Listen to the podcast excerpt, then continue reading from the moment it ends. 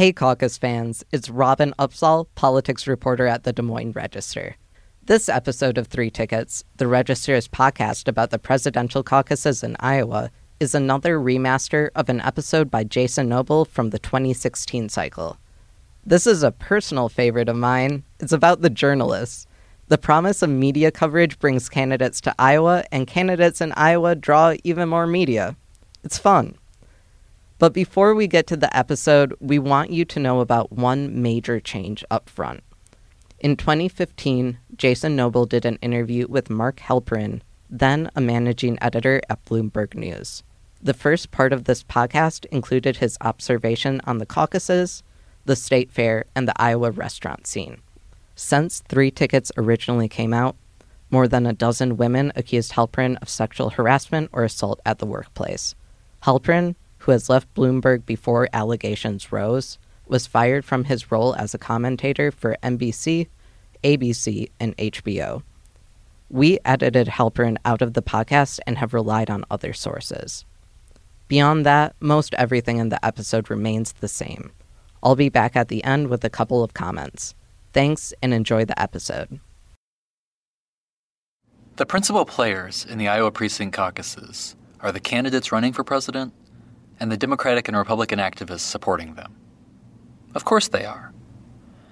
But for better or worse, the news media, the reporters writing stories, the producers feeding video, and the editors in Des Moines or New York or DC play a near equal role in making the caucuses matter. As we've already talked about in this series, the caucuses are important in large part because the national political journalism establishment says they are and because that establishment keeps sending reporters out here to cover them. The truth is, the journalism establishment loves Iowa. Reporters from New York and Washington love coming out here to cover presidential politics. And that, unquestionably, is a big reason why Iowa has remained first in the nation for the last five decades. The question is why? What's so great about Iowa? Could it be as simple as the food? Again, just speaking as you know, reporters are like an army that travels on its stomach, right? So we all care about that a lot. The other thing is, you know, you can't go wrong with with Lucca and and Centro and Alba. I mean, there's just so many great restaurants. That was John Heilemann of Bloomberg Politics and Alex Moe of NBC News. And they're all right. The food is good, especially, I'm told, compared to New Hampshire. But there's a lot more to it than that. This is Three Tickets the Des Moines Register's podcast of Iowa caucuses history and culture. I'm Jason Noble. Coming up next on C SPAN, we take you live to Iowa. Iowa. Hello, Iowa. In the state of Iowa. I'm back. I love Iowa a whole lot. Tomorrow, Iowa.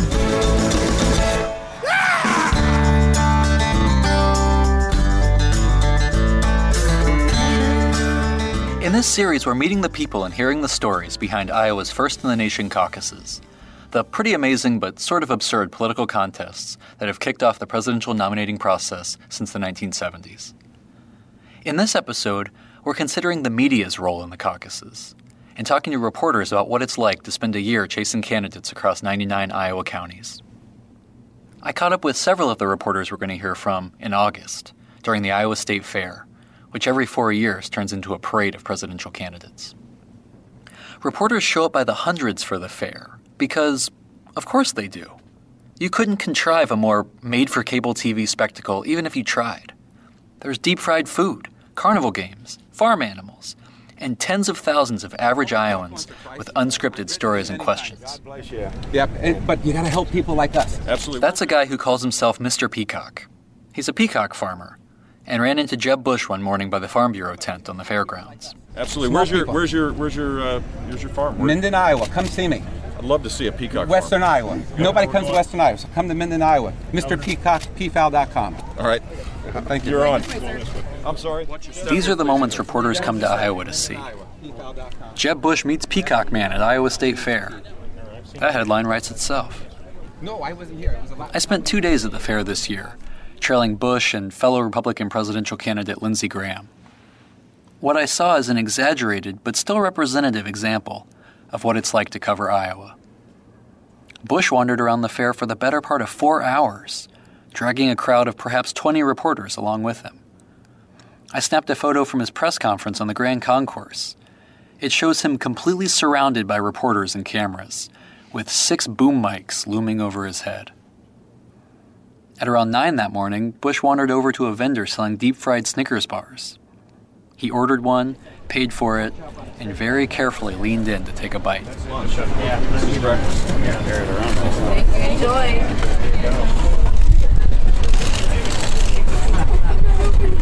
Even on audio tape, you can trace his movements by the sound of the clicking camera shutters. How is it? They should sell this outside the fair. Then it wouldn't be a treat. Huh? Once a year. One more bite. All right. That's good.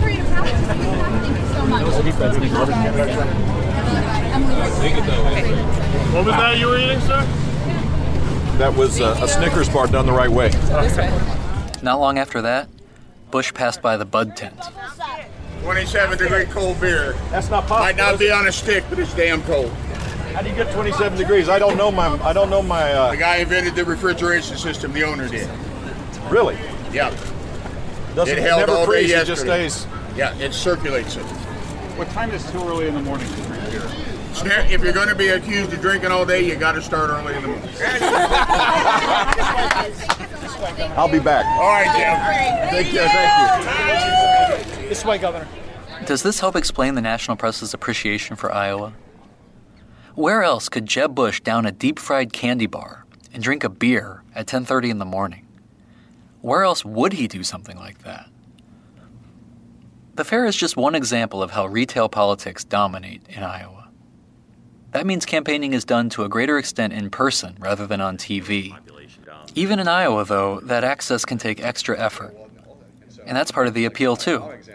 Here's Heilemann. You can, you know, you can get a lot more access to to candidates if you're willing to get in the car and drive three hours or four hours. You can often get things that you could that you can't get anywhere else, and you can't even really get in Des Moines because there are a lot more reporters here. And I think for To illustrate the point, Heilemann recalled a trip to Sioux City with Barack Obama in December 2007. because of the fact that it's you know a schlep to get up to Sioux City and, and the northwest corner of the state, um, there were you know beyond the embeds there were like no national reporters traveling with Obama, and for about uh, you know. 36 hours. I was the only, you know, non non embed national reporter who was with him, and everybody was with This him. was just weeks before the 2008 caucuses, just as Obama was emerging as the frontrunner. at that point. You, you know, I sat and had a drink with him at a Holiday Inn, um, and that you know is something that you can never after Iowa, and even really after Iowa, it's impossible because by the time you get to the New Hampshire primary, then you've got a giant media swarm, you know, in that immediately. And on top of that great access, that trip out to rural, conservative northwest Iowa told Heilemann something important about Obama's campaign. Something he never would have picked up watching the race from New York or Washington, or even Des Moines. Seeing he filled up the big, like I think it's the Orpheum or whatever the big theater is there in center of town. He filled that place up with with co- with uh, college kids. The level of enthusiasm it was, you know, that place was packed with people, and you know, at that point, Hillary Clinton was still leading the polls, or John Edwards. He was not. He was in second or 3rd but the degree I, I could at that moment I looked around and thought I could not imagine either one of them in that corner of the state on a really cold night in like the third week of December in Sioux City, filling that place like to you know like standing room capacity with people who were out of control. And I again I wasn't like I thought oh he's going to win the caucuses, but I thought there's something going on here. And Heilemann noted that the caucuses endure even during long stretches in which the results fail to predict the ultimate seems to me nominee. that the, the, the truth is that like especially on the on the Republican side, the track record recently of, of nominees of, of winners of the Iowa caucuses becoming nominees is not great, right? Mm-hmm. And yet the caucuses continue to be really important, which tells you something that seems to me about some of the enduring values of what of the fact that reporters and candidates do still see the value of it even you know the, the, on a purely rational basis if you look back at that track record you would think there are reasons that you might no longer invest in Iowa or skip Iowa or whatever and yet people keep coming back so why do they keep What reporters back? and candidates have realized is that the Iowa caucus exercise is valuable in and of itself, regardless of the final results. candidates are tested in countless ways that prepare them for the gauntlet ahead. And as long as those interactions, that access and intimacy, is still part of the Iowa campaign, reporters and candidates alike have a stake in seeing it continue. I just happened to run into Chuck Todd, the moderator of Meet the Press and another Washington, D.C. Bigfoot who frequently finds himself in Iowa. I interviewed him in the blazing sun just outside the Bud tent, a few minutes after we witnessed Jeb throw back a mid morning Budweiser. Turns out Todd's been covering the Iowa caucuses since 1992, and he loves it. Even the much maligned and since abandoned Ames straw poll, that circus like event in August that the media covered as an early test of organizational strength. Look, I was a big fan of the straw poll, and the 99 straw poll was my first one, and it was I didn't realize how, and that became this barbecue. Um, it became a barbecue competition. Everybody was flying in what they claimed to be the best barbecue guy, and Buchanan brought in a guy from South Carolina, and Forbes bought some guy from North Carolina, and Lamar had Tennessee people, and George W. had some Texas, and it was like, and I'm thinking, this is what voting should always be about: barbecue. Yeah, yeah, the food. Beyond that, what's the appeal? Nothing. You know, Iowa is the caricature of the Midwest in a positive caricature of the Midwest to New York, to New Yorkers and Washingtonians. Okay, I say this. I feel like I can say it a little bit better because I was. My father was born and raised in Waterloo. Oh boy. Here's Chuck Todd claiming Iowa heritage. Is he running for president? My father was born and raised in Waterloo. I, I always joke I was raised Iowan. I may have grown up in Miami, but I was raised Iowan. And so Iowa has all of the hallmarks of, of the Norman Rockwell version of the Midwest cornfields, nice people. Uh, well, now, that's actually a refreshingly blunt explanation. The caucuses endure because we Iowans conform to coastal stereotypes. We fit the narrative. It's also, by the way, there is a moderate, there's a moderation to this state that we expect of the Midwest in general in the country. The Midwest has been sort of, it's been the cooling, the geographic cooling saucer of America in different ways politically over the years. And so I think there's an acceptance that, okay, Iowa is responsible enough to handle this task. I, I One knock against Iowa is the idea that it's unrepresentative of the rest of the country because it's so rural and has little racial or ethnic diversity. But it is diverse in other ways, Todd said. You know, there's something at least about Iowa you feel as if, well, it is a swing state. There's also ideological diversity inside. There's a strong conservative movement, there's a strong progressive movement. So it becomes a fair test. So there's a lot, you know, like I said, I can make very strong arguments uh, for why Iowa is better at being first than 49 other states would be.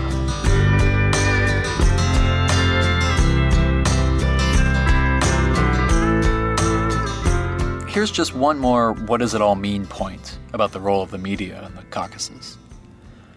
Journalists have immense power in interpreting the meaning and significance of caucus night results for the American people. Basically, the caucuses mean whatever their journalistic observers say they mean. That's why Jimmy Carter's second place finish in 1976 was a springboard to the White House, while Howard Dean's third place finish in 2004 was a campaign killer. What I'm talking about here are expectations and conventional wisdom. Here's David Yepsen, the longtime Des Moines Register columnist, reflecting on Dean's candidacy in 2004. Um, Dean finished third, and it was, uh, you know, considered a loss. And but and it drummed him out of the race. It did. And in fact, I, I talked to Howard Dean at uh, the national convention after that, and I said, "What happened?" And he said, "You know, David, if you'd have told, if you'd have told me when I first met you, came out there, came out there, that I that I would finish in third place, everybody would have thought you're crazy. I wouldn't have believed you. I'd, I'd have seen that as a great victory. And so the problem for Dean was that he peaked too early. As soon as he started looking like a legitimate contender, the reporters turned up the expectations, and he couldn't deliver. Uh, he, there was an expectation that he could win and would win, and so when he didn't meet that expectation, it was considered uh, a defeat. But the expectations game, beating the expectations, surprising media people with the results, uh, is a, the secret to success of, of a campaign in the state. This has been true throughout the history of the caucuses, going all the way back to George McGovern in 1972. The momentum that carried George H.W. Bush to the vice presidency began with his expectations beating performance in Iowa. Bob Dole still believes he was denied the full benefit of his 1988 caucus victory because of the attention lavished on Pat Robertson and his surprise second place finish. It's okay, though, that the media has this power to establish conventional wisdom, though, because they're so thoughtful and reasonable about how they exercise it. Right, David? History. The Savery Bar uh, was, uh, we, we jokingly put it on the National Register of uh, politically important historic places uh, as a birthplace of conventional wisdom in American politics. Uh, that oh, people ask me, how did expectations get set? I said it takes many hours of expense account dinners, uh, lots of liquor, uh, lots of discussion among reporters, between reporters, and, and and political the political community before you develop this expectation. And it sets well, that seems totally legit.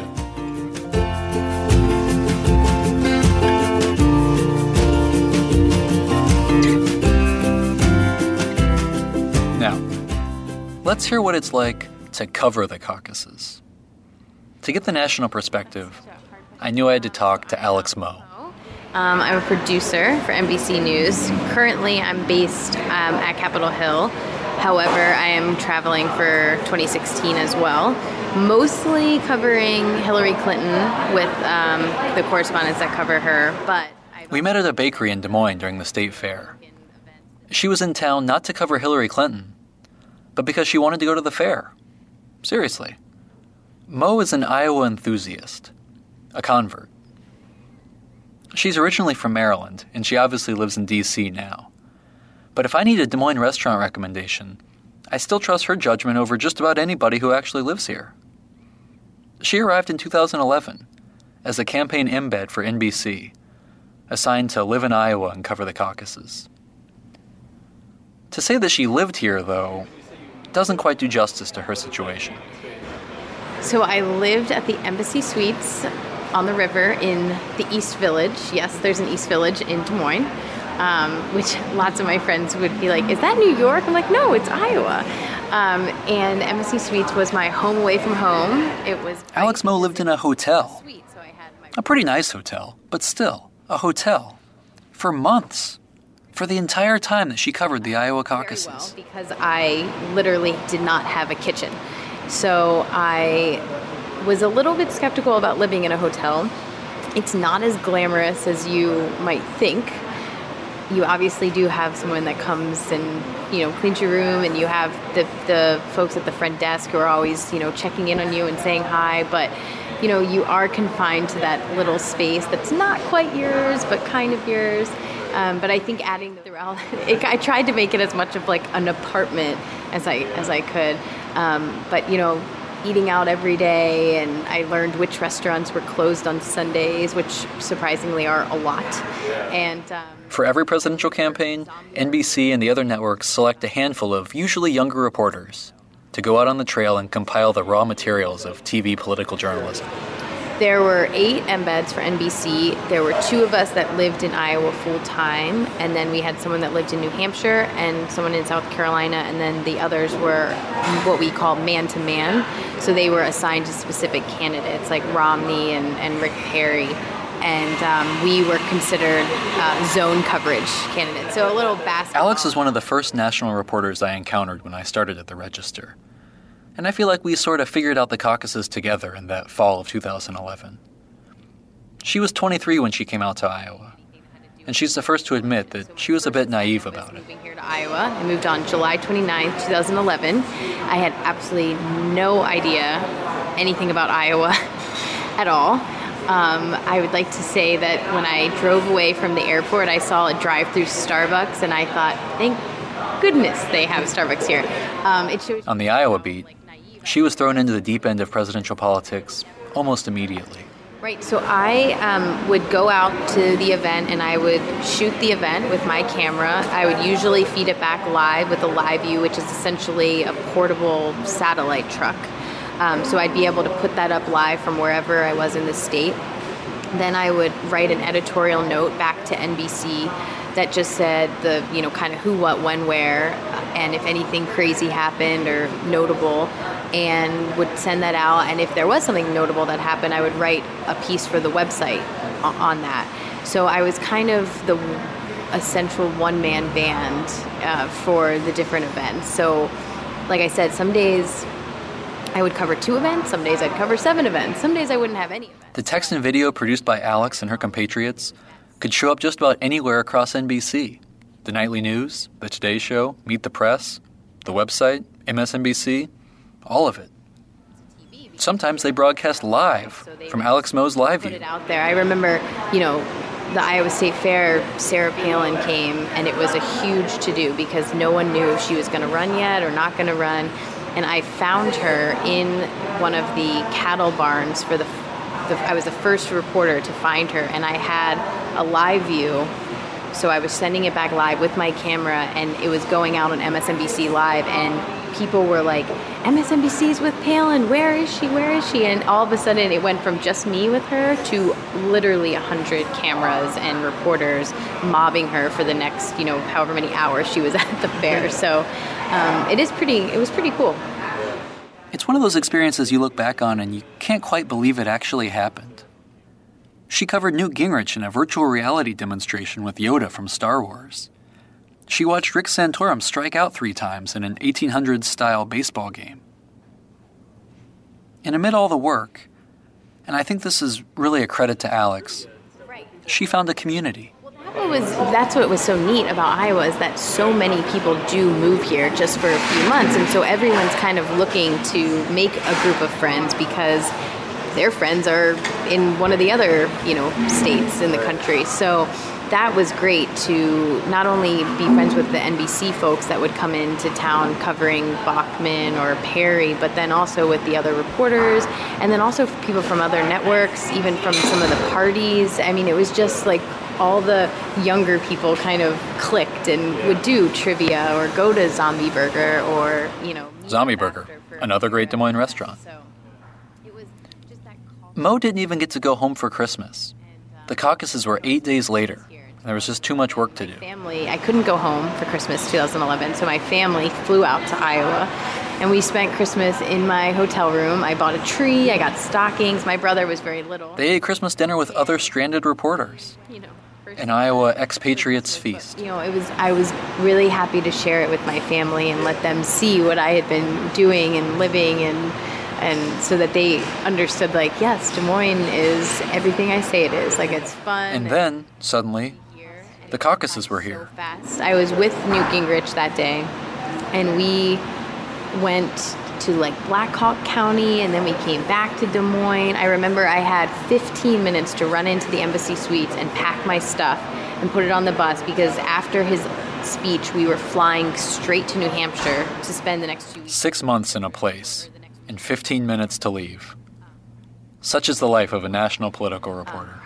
And i just i didn't even know what to do i was like mixed emotions like i can't believe i'm leaving but i didn't have enough time to actually you know react because i had 15 minutes to go back up to my room And Moe followed Gingrich for as long as he lasted, and then switched over to covering Republican vice presidential candidate Paul Ryan in the general election. It was exhilarating, exhausting, endless. But it came with one really great perk. Oh hilton. The embassy suites really was my home. I mean i come back here now and eddie and cameron at the front desk they still give me the same room that i stayed in for six months. They always want to know about the other nbc embeds that came by all the time.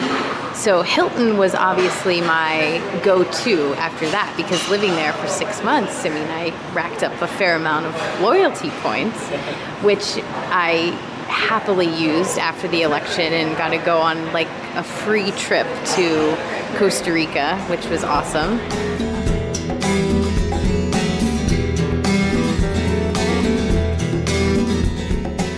That's the national view.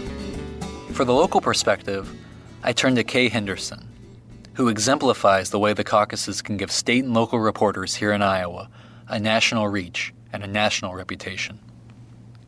And who, full disclosure, is one of my favorite people in the whole universe of journalism. Kay is just great.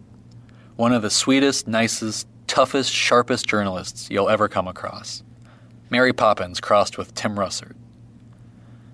Kay Henderson is the news director at Radio Iowa, a sort of state news wire service for Iowa radio stations.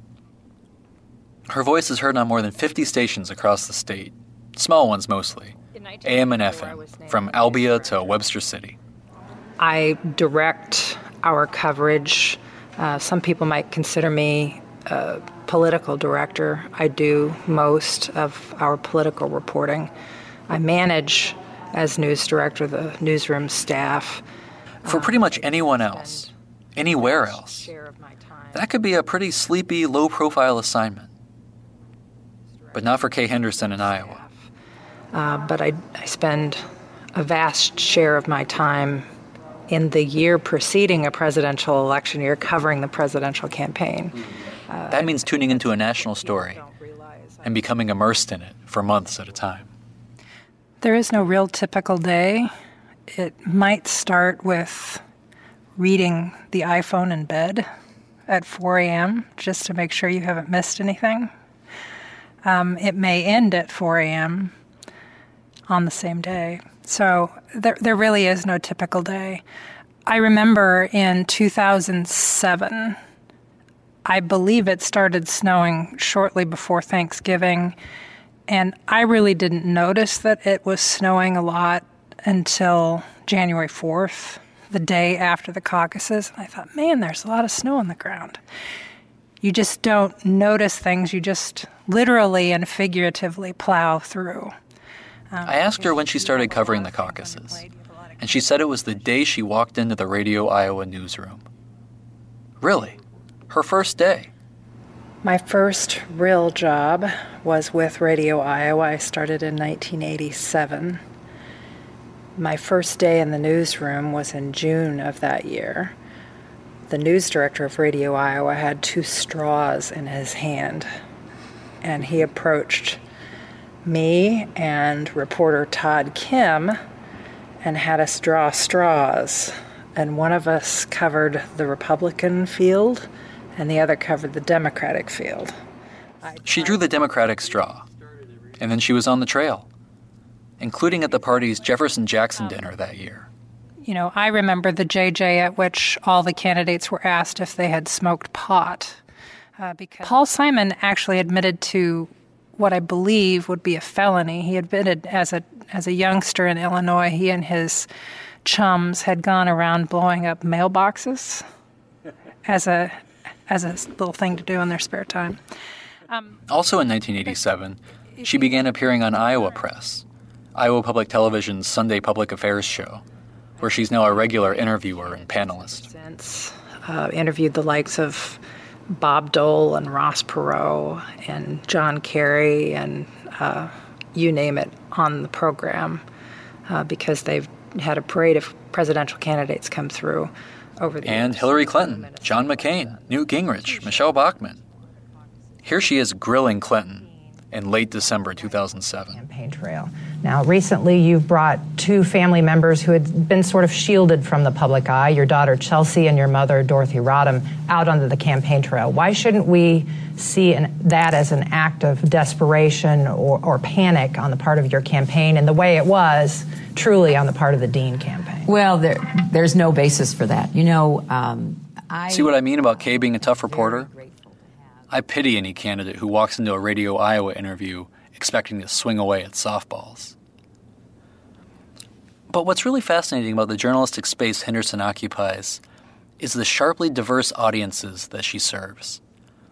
Only in Iowa, I think, can one person be the political beat reporter for farmers on their tractors, the tough but fair questioner for public television news nerds, and a go to source for the National Press Corps in Washington.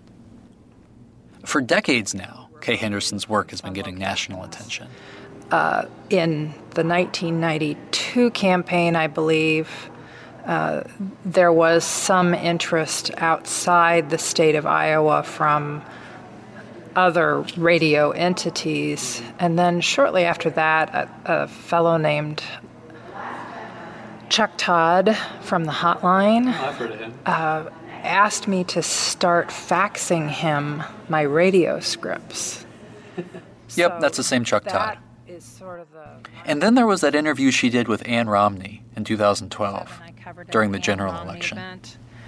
at which I was the last in a series of individual interviews she did. And she answered a question that I asked um, in a way that made national, international news. She was still answering questions about it from Jay Leno a few days later. It made that much news. Does that ring a bell? Here's Kay's question and Romney's famous answer. That's what I'm doing. It's one thing to be criticized by the other side, but recently there have been criticism from fellow Republicans, Peggy Noonan saying time for an intervention, Bill Kristol saying things like arrogant and stupid. I mean, what do you say to your fellow Republicans who are. Stop it. This is hard. You want to try it? Get in the ring. This is hard. And That exchange was first heard by Henderson's Radio Iowa listeners. But then it blew up. You probably heard about it on Saturday Night Live. In an interview Thursday, Ann Romney responded to criticism of her husband's presidential campaign, saying, Stop it, this is hard. You want to try it? Get in the ring. In response, the interviewer entered the race and is leading Mitt Romney by five points. Seth Meyers joked that you're running for president. What did that feel like, Kay Henderson? It, it, it was, yeah, it is a little strange to to pull out a mild word to describe it. It was um, almost incomprehensible to be sitting on my couch at home watching Saturday Night Live with a friend and then having this interview brought up during Weekend Update. That wasn't even the end of it. Later on in that same episode, a fake Ann Romney came out to continue the joke. Now, your harshest words were saved for Republicans who aren't getting behind Mitt as the nominee. Do you regret those comments? You know, I don't. And if you don't mind, I'd like to speak to those critics again tonight. Sure. Do you really think this would be going better if you had nominated someone else? Who? Rick Santorum? Are you thinking you missed the boat with Newt Gingrich? If you think I'm unrelatable, check out Callista Gingrich. She looks like a character from Mars Attacks. At least my hair moves. Seth, look at this. Oh, yeah, that's, that's very nice. It's better than nice, it's freaking awesome. Okay. You guys wish Ron Paul was still running? Well, guess what? He probably is, because he's a lunatic who doesn't understand how voting works. I asked Kay why, given all the experience she's gained here and the expertise she now has on national politics, why she's never left Iowa for a bigger place or a more prestigious posting. She said there were family reasons and because Radio Iowa has always been good to her. But also because what she gets to do here can't really be replicated anywhere else. The other reason is I do think there's something valuable in having um, a history in a place and knowing where the potholes are for a candidate even before they may know where they are. Um, and I, I find it infin- infinitely interesting. It's almost like being a sociologist to see how candidates take whatever talents or attributes they have and bring them on the road here in Iowa and see how they test out. Um, it's really interesting. I'm Jason Noble, and this is the Des Moines Register's Three Tickets podcast. Next time, we're going out on the road to understand why it's so important in Iowa to campaign in person. Our guide for the trip will be U.S. Senator Chuck Grassley, the originator of the full Grassley, the 99 county endurance test of Iowa.